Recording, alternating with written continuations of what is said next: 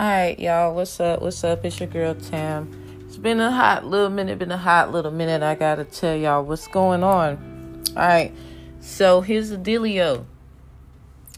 Y'all know, Shorty got an internship, governmental style.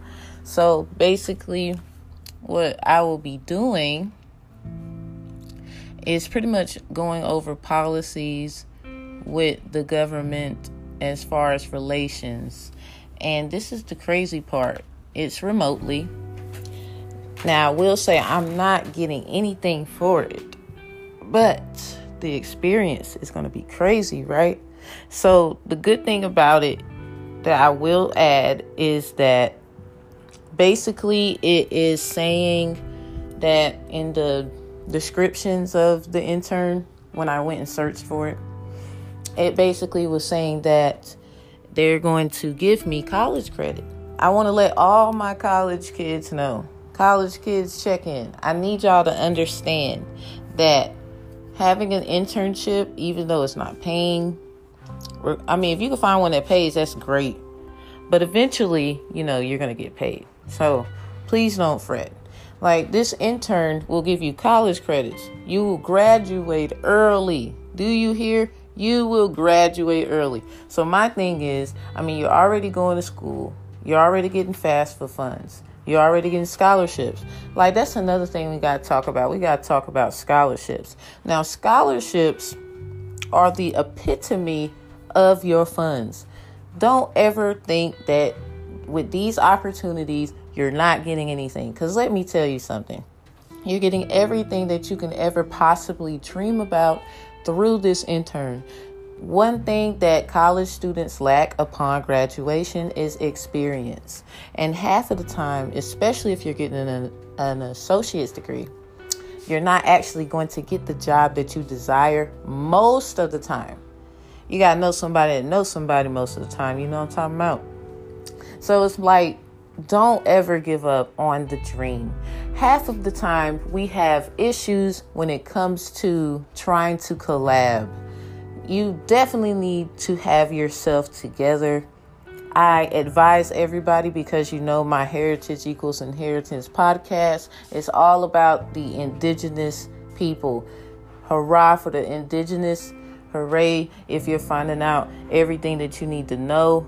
One thing I will tell you if you really want to find out something, if you really, really, really want to find out something, wherever you are living, most of us are living in our hometowns or, you know, the state in which we were born in, our family members were born in. What I will tell you is agriculture, agriculture, agriculture.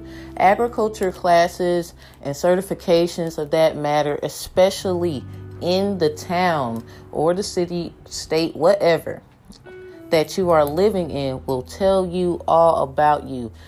I am in a master gardening class with the cooperative extension in North Carolina with Brad Hardison. And let me tell you, everything that I figured out is basically a recap in that, but more information. Although I cannot disclose that information due to what the instructor wanted us not to do, I will tell you in pretty much without telling you that that class is awesome. You're not only understanding who you are, you're understanding who everyone else is around you. And it's just it's the epitome of knowing who you are. Our ancestors used to farm. It's time to get back you know, doing the things that our ancestors have done millions of times. It's time for us to start understanding the free things out here by doing what you were supposed to do.